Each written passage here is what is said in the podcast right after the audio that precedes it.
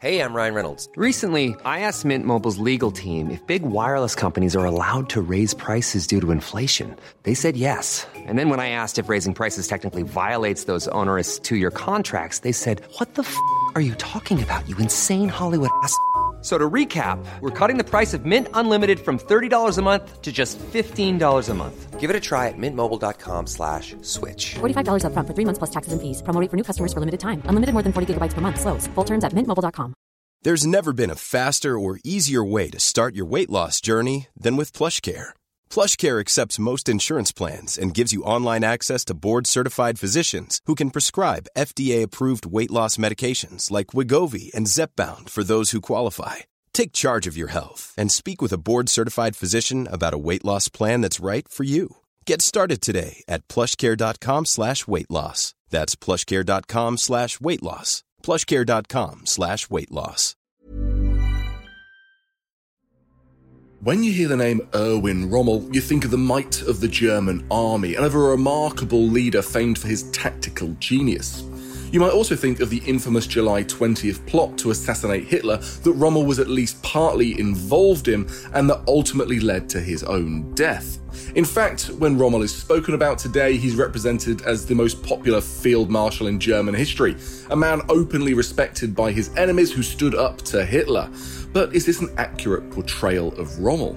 Is he really a war hero and an anti-fascist hero all at the same time? Well, an increasing number of historians are revisiting this history and argue that this Rommel myth is far from accurate. I'm your host, James Patton Rogers, this is Warfare, and to get to the truth behind the legend, I invited author and historian Martin Samuels onto the podcast. Martin is the author of Command or Control, Command, Training and Tactics in the British and German Armies, 1888 to 1918, and it's from his vast knowledge of the various elements of the German-Prussian military since the late 1800s that we get to understand the real Rommel, where he came from and how he rose to prominence under Hitler. Enjoy.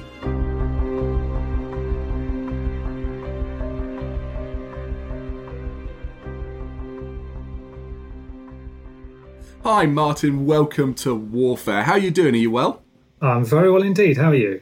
I'm good, thanks.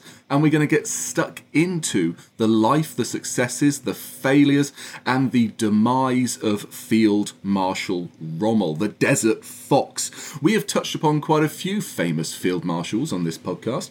We've got into detail about Monty, and one of my favourites was looking into Allenbrook, the underrated, the forgotten Field Marshal, but we haven't turned to the other side to look at Rommel. I've been fascinated by Rommel due to the myths that are around him. I mean, unlike so many officers that served under Hitler, Rommel's usually been depicted as a brilliant military leader. He wasn't beguiled by Nazism to the point where he participated in that July 20th plot to oust, to kill Hitler. But to what extent is this myth, this Rommel myth? To what extent is it true? Was he really that great and that apolitical? So I think it is a myth, and it's a myth on several fronts. And really, I think we have to look back to post-war Germany to understand why that myth came forward. So if you look in the immediate period after the Second World War, Germany is in tatters, but there are people who are saying that there needs to be a rebirth of Germany. There needs to be Germany as part of the modern post-war system. And they were looking for a German military commander who would represent something that was good about the German army, but wasn't associated with Hitler, wasn't associated with the Eastern Front and the atrocities that were committed there. So they wanted someone who was outside of the military establishment, and it worked rather well to find Rommel. So Rommel, as you say, was involved in, or at least it's suggested that he was involved in the July 1944 plot. He never served on the Eastern Front. He was clearly a very successful general. And so for a variety of reasons, he looked like being a really good candidate. And it didn't cause any difficulty that one of the leading German commanders in the post-war system who wanted to find someone to represent the good German commander just happened to have been Hans Speidel, who had been his chief of staff when he was in Normandy. And so Speidel was able to find that by associating himself with Rommel, that actually had some benefit to him personally. So there were a lot of people in post-war Germany, where it was very convenient for them to find in Rommel this clean commander. The reality, I have to say, is rather different. So it's very clear that Rommel secured his position as commander of 7th Panzer Division in 1940 precisely because of his close association with Hitler. So when he was a battalion commander in the late 1930s, Hitler came to visit and inspect his battalion and was extremely impressed by it and extremely impressed by Rommel, and appointed Rommel to be the military advisor to the Hitler Youth. So that's a fairly close involvement with the Nazi Party. And then beyond that, Rommel then was appointed to be the commander of the escort battalion that supported and protected Hitler during the annexation of Austria and in the opening stages of the campaign against Poland. So there are actually numerous photos of Rommel standing right next to Hitler in those campaigns. So there's no question that at the start of the war, Rommel was very closely associated with the Nazi Party, with Hitler perhaps particularly. But I think it is worth saying that actually Rommel was moved away from his role with the Hitler Youth because he kept on trying to get them under the command of the army and move them away from the Nazi Party. And throughout his period as a senior commander in North Africa, there are regular occasions when he explicitly disregarded some of the more extreme orders that the Nazi Party, that Hitler was giving, and he clearly became very disillusioned with Hitler as a commander. But I think that suggestion that Rommel never had anything to do with Hitler, never had anything to do with the Nazi Party, is some considerable distance away from the truth. You see, that's fascinating to me, because on the one side then, it's probably a bit too far to say that Rommel is Hitler's henchman who is in charge of indoctrinating the Hitler Youth, because he is close in the system, but when he can, he uses that power to try and turn people away from Nazism, to the point of not even fulfilling the orders of his Nazi overlords. I think one of the things that very much stands out about Rommel in his relationship with Hitler and the Nazi Party is that Rommel had been involved in dealing with the collapse of Germany after the First World War. He'd been in charge of small formations of troops. He was only a captain at the end of the war, and he'd been in charge of small formations of troops that had been trying to deal with the collapse of civil society, the collapse of civil order in 1918, 1919. And he was very clearly strongly affected by that and saw the need for there to be strong national leadership that would restore pride in Germany, would restore Germany's position on the world stage. And like an awful lot of people, he was clearly taken by the mesmerism that Hitler was able to exude. I mean, you know, it's well known that Hitler was an extraordinary public speaker, that his ability to connect with people was quite hypnotic. And it seems pretty clear that Rommel was one of the people that fell for that wanted whatever it was that Hitler was offering, felt that actually would be good for Germany. And I think it was then during the course of the war when he saw how detached from reality Hitler really was, that his loyalty really faded away, because of course he was always, I think we can say, he was always loyal to Germany, and he was loyal to Hitler insofar as Hitler was seeming to support what a good Germany might look like. And I think it was that disillusionment that caused him to turn away and then join the July 44 plot. Well, let's dig a little bit deeper into the life of Erwin Rommel. Where is it that he came from? What sort of family background was he from? I assume he's quite an affluent, perhaps even aristocratic background within Germany, but maybe I'm wrong. Where does he come from, Martin? So Rommel isn't a Prussian. Okay. Rommel is absolutely not part of that Prussian world. And in fact, he's not born in what was seen to be Prussia. And in fact, when he joins the army, it's not the Prussian army that he joins. So Rommel was born in November 1891 in Swabia. It's an area of southwest Germany, quite near Stuttgart. It's a Catholic part of the country. It wasn't part of the German Empire until 1866. And in fact, Württemberg, which is the area that he came from, was on the other side in the war in 1866. So he's not a Prussian, and he has absolutely no military background whatsoever. His father and his grandfather were both school teachers. His father had done military service, but He'd done military service, as most people have. So there was no military connection in the family whatsoever. And they're a well-to-do middle-class family, but they're nothing special. And they, as I say, have absolutely no military connection whatsoever. But Rommel is just this determined, bold, incredibly vigorous young man. And from an early age, he says, I'm going to join the army.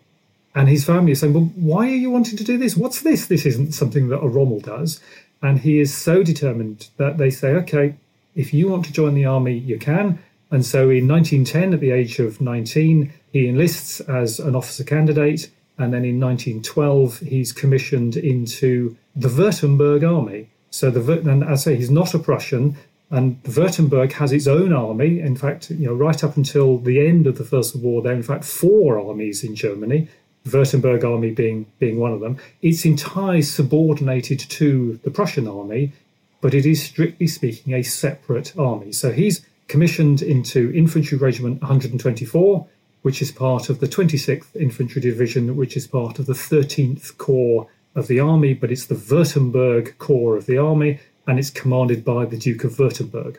I feel like we have a long way to go from this fledgling young militaristic Rommel, who is on the peripheries of what will eventually become the German military.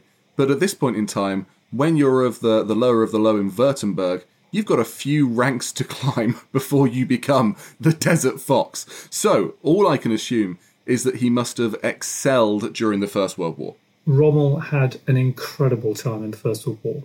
So in August 1914, he's mobilised with his infantry regiment and they march into France, and he's involved with the battles of the borders, the frontier battles in the early part of the war, and then he's with his regiment through for about a year until the late summer of 1915, and he gets a very, very strong reputation as a very bold and resourceful and determined commander. So he's only a lieutenant at the time, so he's only commanding a platoon, but he gets a very, very good reputation. He's quite badly wounded on one occasion, and he escapes death on numerous occasions, but he clearly develops this reputation as a born soldier.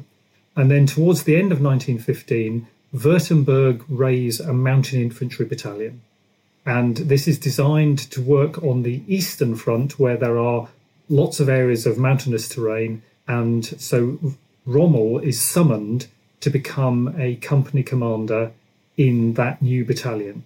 And there he's commanded by an officer called Major Sprösser, and he and Sprösser just absolutely hit it off together.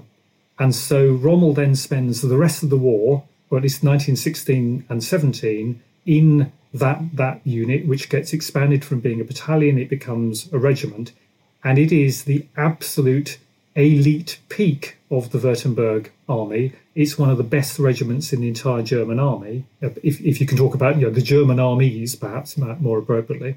But the key thing is that he then doesn't serve on the Western Front again. He serves on the Eastern Front, particularly against Romania in 1916, and then he plays a key role in the Caporetto offensive in October 1917 against the Italians. And what's important there is that he's not in the trench warfare, the static positions of the Western Front.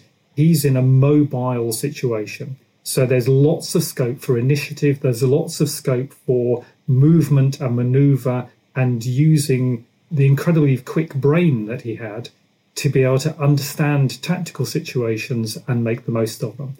So by the time he gets to Caporetto in October 1917, he's Sprösser's right-hand man, and regularly, when they go into operations, he is in effect commanding a battalion. He's very often given several companies.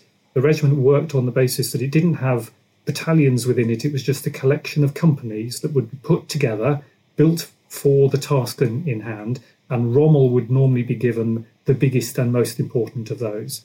So he has a reputation of being a very, very bold, very decisive, very cool commander. And he then gets given the unit that leads the German offensive in October 1917 with the aim of capturing the most important feature in the area that the Germans are attacking. And in the process, with his effectively his single battalion, he causes the equivalent of an entire Italian division to surrender. And his main weapon in doing it was his handkerchief. All right, Martin, go on. You've hooked me in. How does Rommel make an entire Italian army surrender with a handkerchief? So what he does is he leads his men through the gaps in the Italian lines. And so he's regularly spotting where the Italians are, and he's not attacking them. He's working his way behind them so that then he appears behind them, and the Italians are so shocked that suddenly these German troops have appeared behind them that they simply don't know what to do. And in this state of complete confusion, rather than trying to attack with his quite small force, which might reveal just how few men he has, Rommel acts with incredible boldness, and he effectively goes up to the Italian positions and waves his handkerchief and basically indicates, you just need to surrender now, don't you? And the Italians are so shocked that these German troops have appeared deep behind their lines, completely unexpectedly, and the boldness of this German officer, this young German officer, who clearly must have a large force because he's so boldly walking up to them and encouraging them to surrender, that in fact the Italians then do surrender.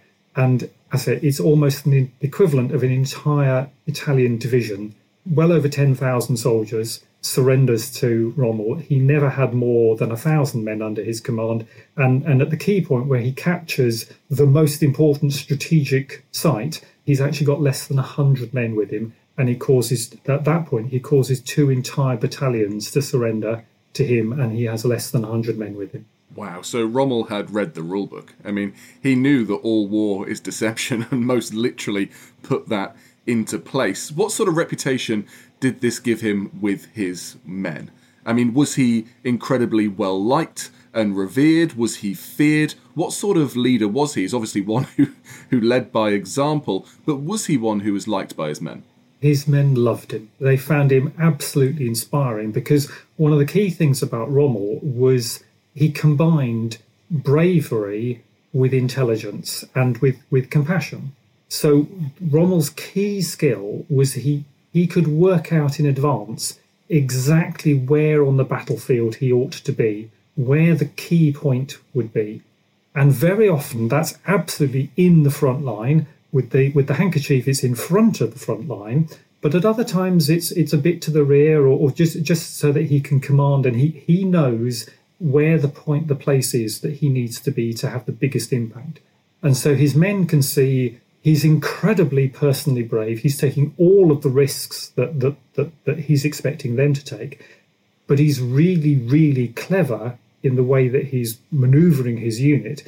And they can see that he's doing it, therefore, in a way which is making the best use of their efforts and is most likely to protect them from being killed. So in that example at Caporetto, when he causes many, many thousands of Italians to surrender, his unit loses only about 12 men killed and a couple of dozen injured. So the losses of his units tend to be, certainly in the first of all, remarkably low. And so his men know that he's looking out for them. So he has an incredible reputation with his men. His commanders think he is outstanding. And that gets recognised by the establishment. So there was a German medal called the Pour le Mérite, for merit. And it is the German equivalent of the Victoria Cross, but in a sort of rather different way, in that most of the time it was awarded either to a senior commander for an amazing battlefield command decision, or they started issuing it to fighter pilots who were shooting down the enemy. So very, very few were issued to frontline infantrymen, less than 100. Rommel got one. Wow. So this is a man who really built his reputation during the First World War and made himself stand out to others around him. And surely it was this then that must have propelled him during the interwar years. Was he key and vital into designing and implementing and to rebuilding the German army under Hitler? Was it that point that he starts to rise up the ranks, or was this something that was already in place through the 1920s? So Rommel has a really fascinating period of service during the interwar period. So you would have thought that with that kind of reputation that he'd gained from Caporetto, that he would be propelled to stardom, and he wasn't. So he is one of the 4,000 officers who's retained in the post-war German army, and he gets the glamorous posting of being with an infantry regiment commanding the machine gun company. And he stays there until 1929. So he doesn't do anything particularly interesting. He's not particularly noticed.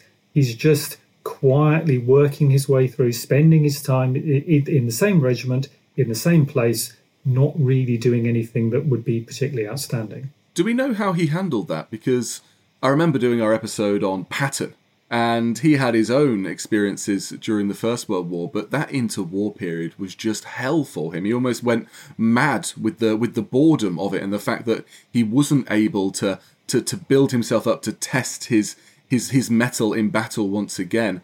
Was Rommel struggling with similar things at this time, or did he feel like his time would come? I don't think there's any evidence to suggest that he was struggling. I think he was just settled. He was married. He was bringing up a family. He was just settling into life and enjoying his profession, as far as we can tell. But then that all changes at the end of the 1920s. And he then gets selected for an absolutely plum posting.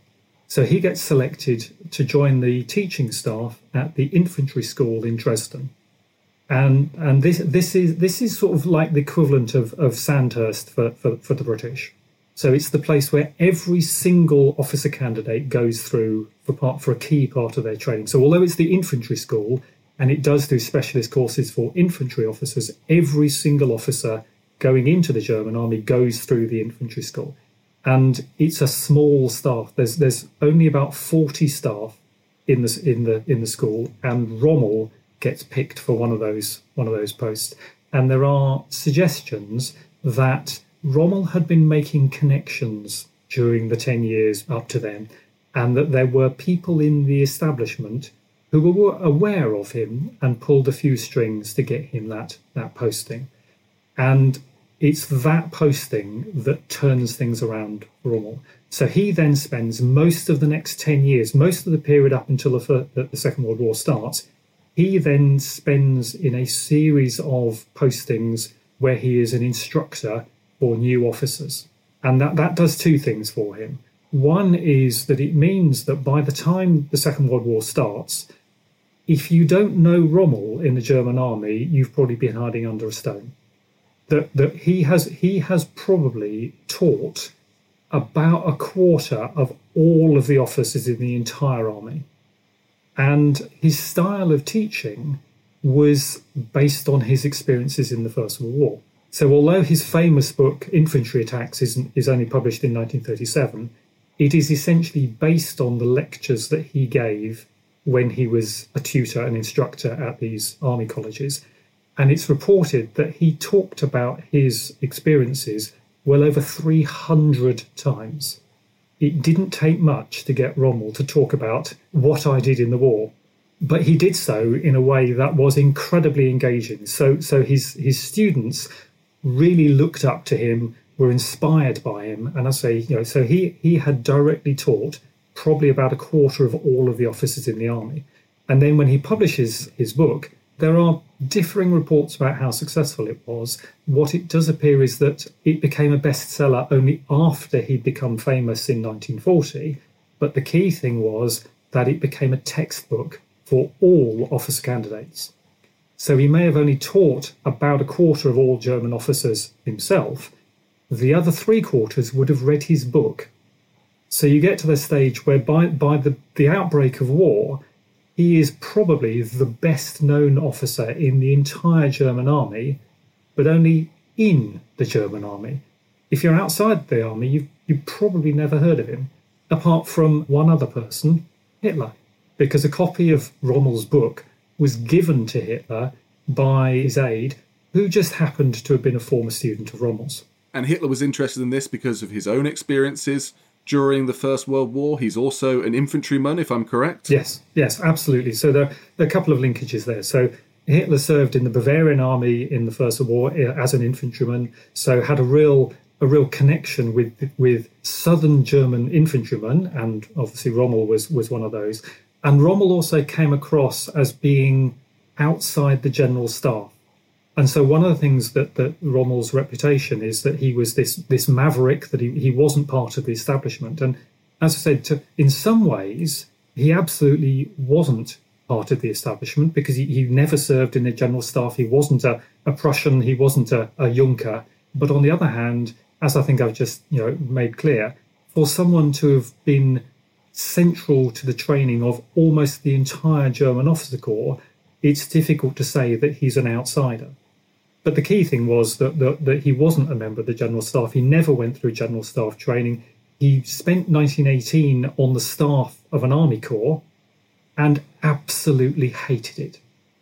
And so in a way, it's not terribly surprising that he wasn't selected for general staff training after the war. He's one of the very few who wasn't. But given that he detested that kind of work, it's not terribly surprising. So in one sense, he's an outsider. In another sense, he's the absolute insider. But Hitler liked him because he wasn't part of the general staff. That makes perfect sense. He's an outsider. Hitler likes outsiders. But he's an outsider with enough of a reputation, the right medals, and that right kind of prowess for victory in battle that Hitler's going to want in his key man. Absolutely. And so is he handpicked by Hitler? So after the Poland campaign in 1939, the army expands significantly. They're looking for more divisional commanders, and Rommel gets selected to be one. And given that he spent most of the First War in a mountain battalion, the logic is that he should be given a mountain infantry division. And he says, I don't want a mountain infantry division. I want a panzer division. That's what's going to win this war. Ah. And Hitler intervenes and he gets a panzer division.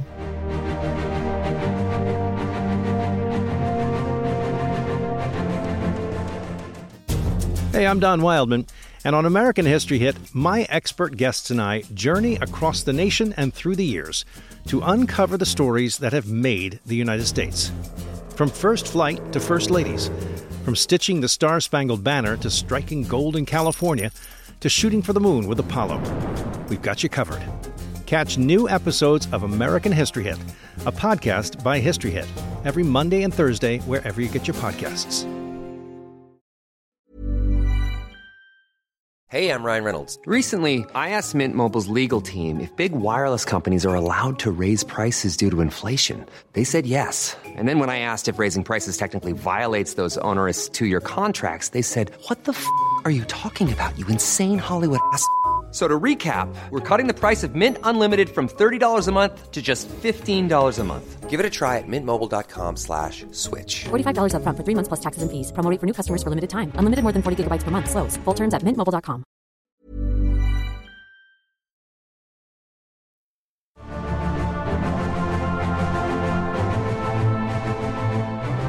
Right, so we have Rommel. We have Hitler. We have a panzer division. The war is looming.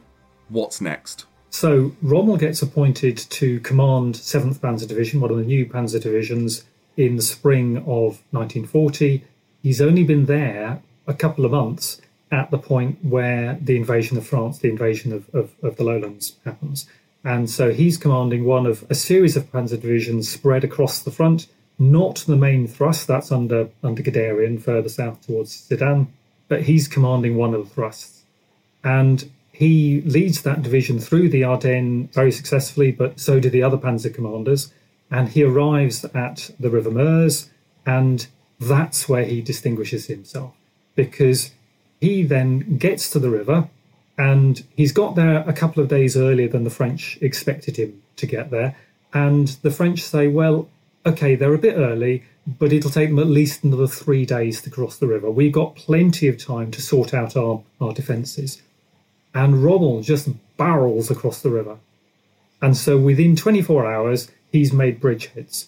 And the way he's done it is by doing what he did in the First World War. So he is personally at the key point. When his troops are wavering under the fire from the French defenders on the other side of the river, he's there. He's personally urging them on. When the engineers are building a pontoon bridge, when he's got his first troops across, Rommel goes and he says, no, that pontoon bridge, that's too light. I need something that will get my tanks across. And he personally jumps into the water and starts to help the engineers to build the right kind of bridge. So he's in the right place at the right time every time, and he's pushing his men forward. And making the right decisions. You can be in the right place at the right time, but you can be making terrible decisions. The key thing here is that Rommel knows exactly what he needs. That's Rommel's gift. He knows where he needs to be.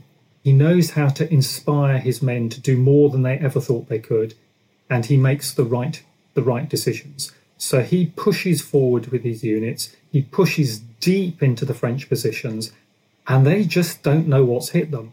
So the absolute classic is when, about a day after the crossing of the river, he's barreling along with the advanced force of his division, and he bumps into an entire French armoured division. And this armoured division has significantly more tanks than he's got, and they are better tanks than he's got. And so what does Rommel do? He attacks. And it works because he's right there, and he can see that the French are in the midst of refuelling. They don't expect him to be there. They think he's 20 miles away. Their divisional commander is somewhere to the rear, so he doesn't know what's going on. Rommel is on the spot. He can see exactly what the position is, and he aggressively runs, takes his unit, runs through the French division. They lose 120 tanks in a matter of a couple of hours. And then Rommel doesn't finish off the job because that doesn't need to be done. There's another Panzer Division coming up. He then advances another 40 kilometres that afternoon. And the French just are left where they simply have no idea where he is, because he is moving so fast, and because he's right at the front, he knows exactly what he's doing, that he's on top of them when they think he's 30 miles away. And that's the key thing that makes the whole French sector collapse in that area. 120 tanks destroyed, and then you zoom on through to take another 40 miles. That is astonishing. I mean, in terms of reputation, it sounds like he was pretty well liked after the First World War, but in Hitler's eyes now, this must be someone who needs to be catapulted to the highest levels of the German military. And Rommel does everything he can to support that. So Rommel is an incredible self-publicist. So he gets his team to write an amazing history of the division, the campaign during the division.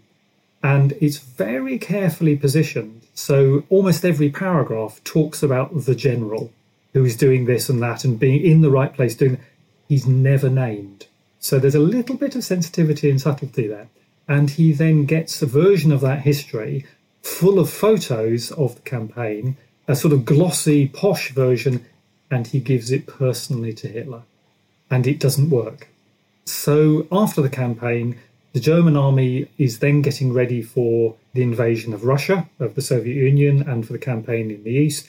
Most of Rommel's other fellow divisional commanders, they're given corps commands, so they get promoted, and he doesn't.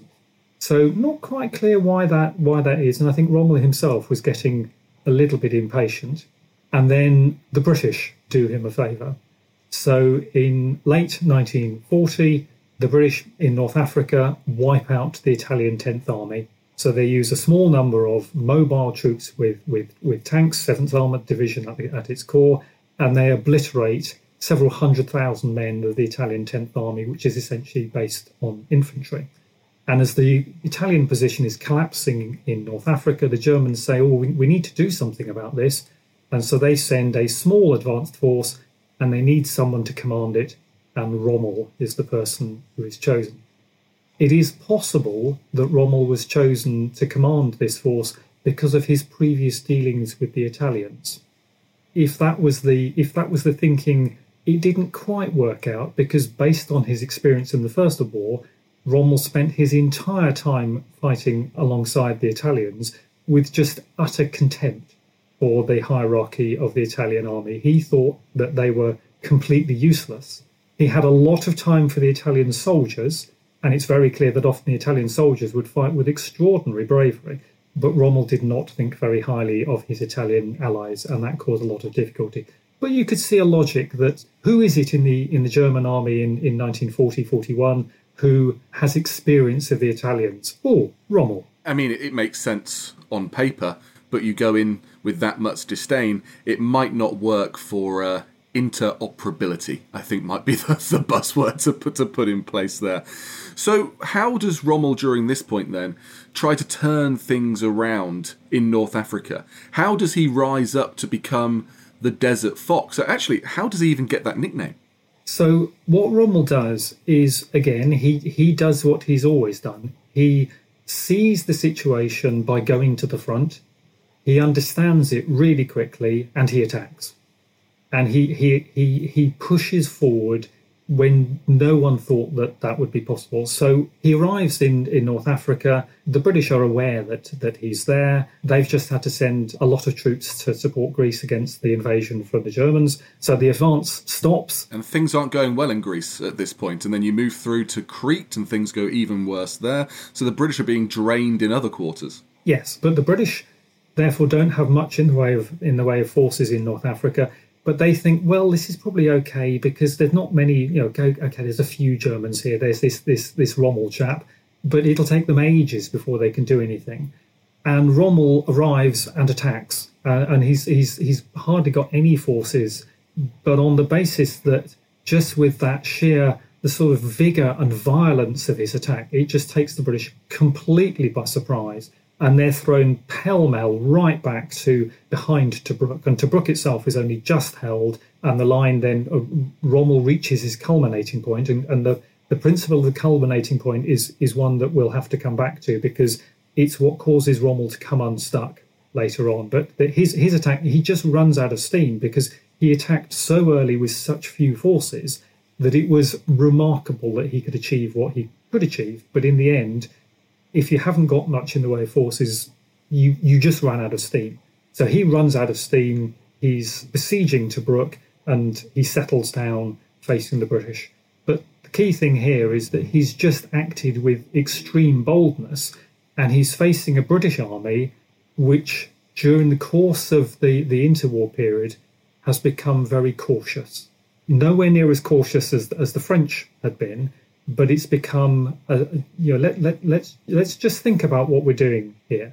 And really the only commander on the British side who was as vigorous, perhaps, as Rommel had been was Richard O'Connor, and he was the commander that led that force that overwhelmed the Italian army. You ought to do an episode on Richard O'Connor at some point. He's a very, very interesting character.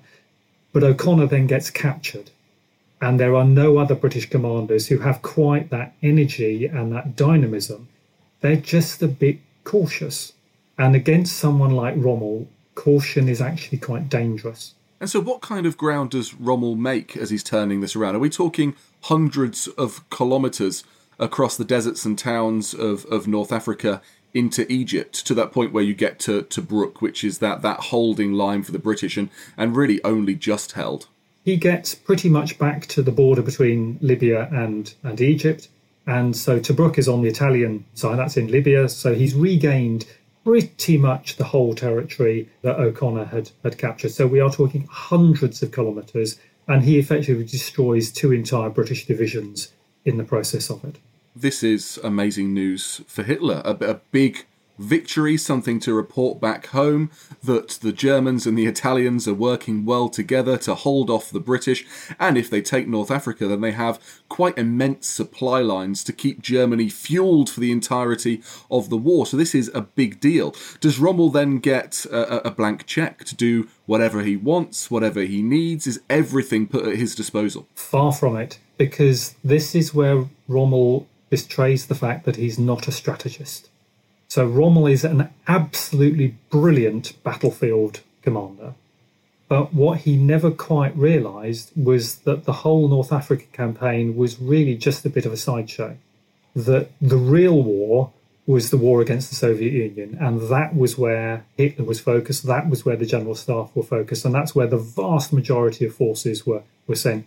And even if Hitler and the General Staff had felt that North Africa was a more important campaign, just the sheer logistics of supplying a decent-sized army in North Africa would have just been too difficult. But the Royal Navy had pretty much control of the Mediterranean. They held Malta. It was always very, very difficult for supplies to get through to Rommel. So there was never any prospect of him being able to get a big enough army that would allow him to advance eastwards into Egypt and capture Egypt. Rommel never quite understood that. Rommel always thought that he could have a bit more. And logistics was for those pen-pushing general staff officers. They would sort it out. If he just said what he needed and he advanced, then someone would sort out that the supplies would get to him. And they never did. They never could. Never that easy. I mean, in hindsight, it looks so simple, doesn't it? You have to overcome Malta in order to stop those submarines and the aircraft going up, taking out those supplies of fuel that are coming in from Italy, rounded across the Mediterranean towards North Africa, that keep those tanks turning, keep his blitzkrieg motoring. But without that, then you've just got hunks of metal in the desert that aren't really going to do too much. And I was talking to Gershom Gorenberg about the North Africa campaign, and he's done this fascinating research into the American Defense Attaché's office, who I think was operating out of Egypt, and how there was a spy in the office who was relaying the movements of Allied forces, of British forces, to Rommel, to the Germans, that then allowed them to move around and to preempt every move the British were making until that spy was found out. And it was at that point that Monty was able to get one over on Rommel. Have you heard this theory? It's a little bit different. It's well evidenced, but it's a little bit different. So the American attaché in Egypt, a chap called Farras, he hated the British. Absolutely hated the British. And so he was regularly sending reports back to Washington about what was going on, but he was very much a glass half empty person when it came to the British. So he was sending rather pessimistic reports about the British. He certainly wasn't a spy. However, what had happened was that the Italian Secret Service had managed to break into the American embassy in Rome. This was before Pearl Harbor, so when America was still neutral. So the Italian Secret Service broke into the American embassy and they made a copy of the code book. And so the Italians then passed this information to the Germans, and the Germans were able to intercept the reports that Ferrers was sending back to Washington and read them. Ferrers had no idea his code had been broken and was merrily sending these reports, but the Germans were reading them. And so very often Rommel had good information about what was going on the British side. However, it was from someone who had enormous disdain for the British. And that was one of Rommel's errors, that he trusted what this American military attaché was saying. And what that meant was there were several occasions when Ferrers only had partial information about the scale and deployment of the British forces. Rommel took what Ferrers said and thought that was the whole thing. So when Rommel attacks the British in May 1942, he's rather surprised to discover that there's an entire British division there that he didn't know existed because Ferrers hadn't mentioned it. And he's also a bit surprised by the strength of resistance that the British are making, because Ferrers is saying they're all demoralised and they don't know what they're doing, and they weren't quite as demoralised as Ferrers had suggested. But then the Germans managed to spoil this. There is a radio play, a fictional account, which talks about reading the messages that are being sent by the American attaché in Alexandria. And the British say, oh, well, we had this sense that there was, that the Germans seemed to know what was going on. Could it possibly be that someone's reading the messages of the American military attaché? So they tell the Americans, and the Americans change their code. This happens in July 1942, so before Montgomery arrives, and the Americans change their code, and suddenly this sort of information stops for Rommel. I see. So in Rommel's mind, he has the earlier information that the British are demoralised and that they're a smaller force, and then the codes stop, and then Monty comes in, and then you've got this ability to then turn this all around at El Alamein. Yes. So Rommel has met his culminating point. And this is where Rommel really overreaches himself. So in May 1942, he attacks the British lines, which at that point are a little bit to the west of Tobruk. So the siege of Tobruk is lifted at the end of 1941, and the Germans push back. Rommel then again unexpectedly pushes the British back, and it all settles down just in front of Tobruk. He then attacks again in May 1942 and completely outmaneuvers the British commander. The commander of 8th Army, Neil Ritchie, is sacked by Auchinleck. Auchinleck takes personal command of the army, tries to restore the position. The British are forced back to El Alamein. Rommel is merrily talking about seeing people in Cairo for a cup of tea in a couple of days' time, or a cup of coffee in Rommel's case. And so he believes that he has shattered the British army, that he's about to control the whole of Egypt, that he's going to achieve his goal. He's got 13 tanks left at the time. The whole of his army, the whole of the German bit of his army, is only a few hundred men, because that's all that's left. And what he fails to understand is that although he has pretty much destroyed the British forces that are in North Africa, the British have several divisions left in the Middle East. So they pull troops from Iraq. They pull troops from what was in those days Persia, Iran nowadays. They pull troops from what was Palestine in those days. And so Rommel, with his 12 tanks and a few hundred exhausted infantry, runs into fresh British formations, and he stops. And that then settles down at El Alamein. And we often say, well, El Alamein was a brilliant defensive position because it's the only place in the whole of North Africa where you can't turn the flank, you can't go through the desert, because the Katara Depression, you just can't drive across it in the tank. But it's totally worthless terrain, and El Alamein is a perfect position for the British because it's really, really close to Alexandria. So it's very, very easy for them to supply. Rommel is 1,000 miles away from his port. So with all of the attrition that the British are able to do to his forces, the supply ships that are going across the Mediterranean, and even when they get across the Mediterranean and land in North Africa, they then have to drive 1,000 miles across desert roads to get to El Alamein. And so Rommel is at the absolute end of an incredibly difficult supply line. The British are right near their main supply depot. So yes, it's a good defensive position, but actually Rommel is weakening his forces. But this is where I think you start to get the position of Rommel falling out of love with Hitler, because Hitler says, no, we've captured this terrain. Every foot of it we have to hold. You must hold where you are. And Rommel's saying, but this territory is of absolutely no value whatsoever. And it would have made much more sense for Rommel to have retreated several hundred miles nearer to his supply lines, stretching the British supply lines. And in fact, an open flank would have been exactly what Rommel would have wanted, because Rommel was the one who was always very good at going round the flank. And the British were always much better at saying, well, let's just drive through the enemy defensive position. That's much more our style, of our more positional style of warfare. So Rommel gets himself into a very, very difficult position. He overstretches himself. He's overambitious. He's overconfident. Indeed, one of the words that some German historians use about him is that he's rash.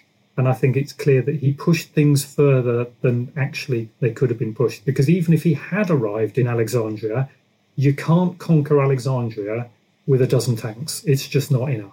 Wow. So this is the rise of Rommel, all the way up to the point that he has the highest possible capital with Hitler, and his points of, well, most ambitious and really quite resounding success into the North Africa campaign. But it's at this point that we start to see the fall, the demise of Rommel. And really not through fault of his own. Yes, like you say, he's perhaps more of a battlefield tactician than an overarching strategist. Does he neglect logistics? I mean, yes, I think we all do. As my good friends know, they tell me it's all about logistics, and they're completely right, but I neglect it too much myself. But it's the point here that Rommel his tail is too long, and his teeth aren't sharp enough. But he kind of knows this, but it's Hitler who is forcing him to fight on, to stay against Rommel's best instincts. And so he starts to turn his own opinion, perhaps ever so slightly, against Hitler here. So is this the start of the fall of Rommel, the demise of Rommel? I think it absolutely is. So Rommel has one last go in the middle of August 1942. He's got a bit more strength, he has a go, but he's now fighting Montgomery. And Montgomery is a classic defensive infantry general, and Rommel bounces from the attack. And after that, Rommel is stuck. So Montgomery carefully builds up 8th Army until it's so strong that Rommel, there's nothing he can do. And so at the Battle of El Alamein, Rommel ends up just getting pushed aside. But Montgomery is very cautious. He's seen what Rommel can do to British commanders. And so he essentially pushes Rommel gently back.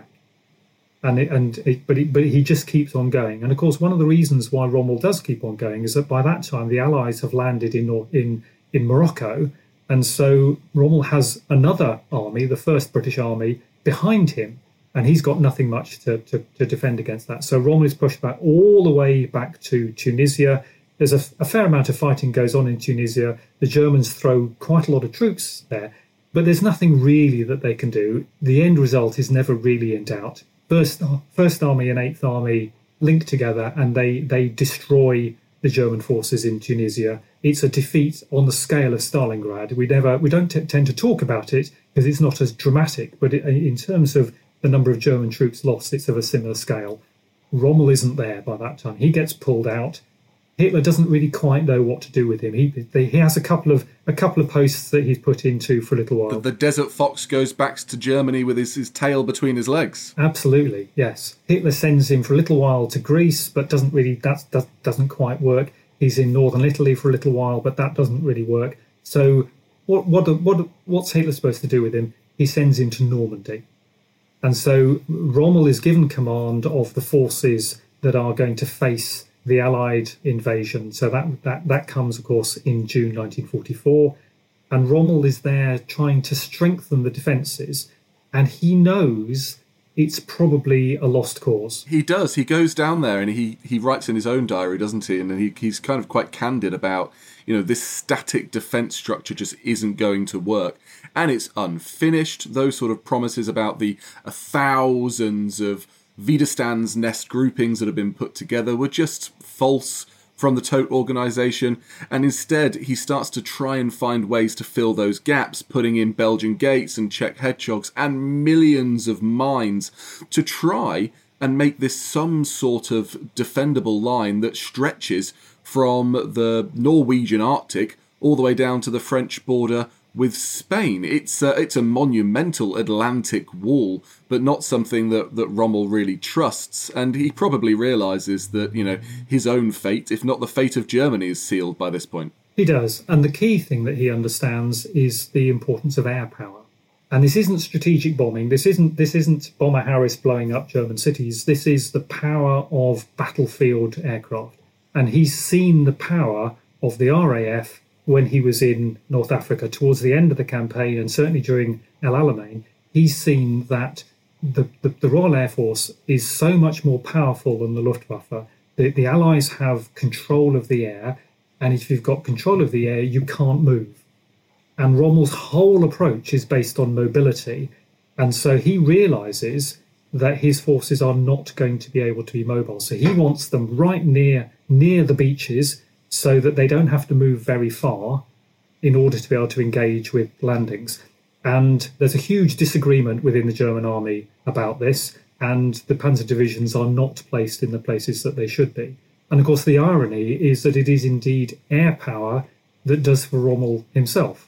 So just a couple of days before the July plot in 1944, Rommel is out in his staff car. He's trying to visit his forward troops. and he's spotted by a British plane and his car is destroyed and he's quite badly injured, but not as badly injured as was suggested. So the plot happens, the bomb happens, Hitler survives. And is Rommel actually involved in this plot? For a long time, it was suggested that he hadn't been and that he was seen as being someone who was well-disposed but not actually involved in the plot. But there is some evidence from... because, of course, most of the plotters were caught and executed, and so there's very little in the way of records. But there are some records that suggest that actually Rommel not only knew most of the plotters, but knew what they were plotting about. So I think the odds are that, yes, he was actively involved. And if not, he was wholly complicit. Yes. I see. And so he's injured, but perhaps not as injured as the reports would make out. And it's at this point that Hitler gives him, I wouldn't say a choice, but perhaps his final order. Absolutely. So Rommel is at home recuperating from his injuries, and it becomes clear that Hitler either knows that he's been involved in the plot or strongly suspects it. And so Rommel, as you say, is given what's not a real choice, which is you can be dragged in front of our courts and we can strip you of your rank and you can be disgraced and executed, or you can act like a Prussian officer. And Rommel decides that he's going to take that course, and so he says goodbye to his family, and the Gestapo drive him away, and he takes a cyanide pill and dies. And that is the end of Rommel. And at a time in October 1944 where he takes that cyanide pill, where you've got the Normandy landings that have pushed through, Germany is looking like it's in a terrible state and isn't really going to be able to hold back against any of this, and all of this I'm sure would have been in Rommel's mind as he saw the demise of his own forces as well as the Third Reich itself. Martin, thank you so much for taking us into details about Rommel that I never knew. I never knew much at all about his First World War exploits, but you've shown us so well about how it shaped the man that Rommel became. Tell us, where can we read more about your research on Erwin Rommel? I recently published a book called Piercing the Fog of War, which is subtitled The Theory and Practice of Command in the British and German Armies 1918 to 1940, available from all good retailers, of course. And in fact, I'm currently writing the sequel, which will take the story up until the end of the war. It's a slow process. I have a day job that I have to do, which keeps me away from doing research. But in a few years' time, there will be a sequel up to 1945. Well, we have to get you back on the podcast when that book's out. But for now, thank you so much for your time. An absolute pleasure. Thank you. Thanks for listening. A reminder that you can now follow along online on Twitter at HistoryHitWW2, on Instagram at JamesRogersHistory, and on TikTok also at JamesRogersHistory. You can also subscribe to our free Warfare Wednesdays newsletter via the link in the show notes.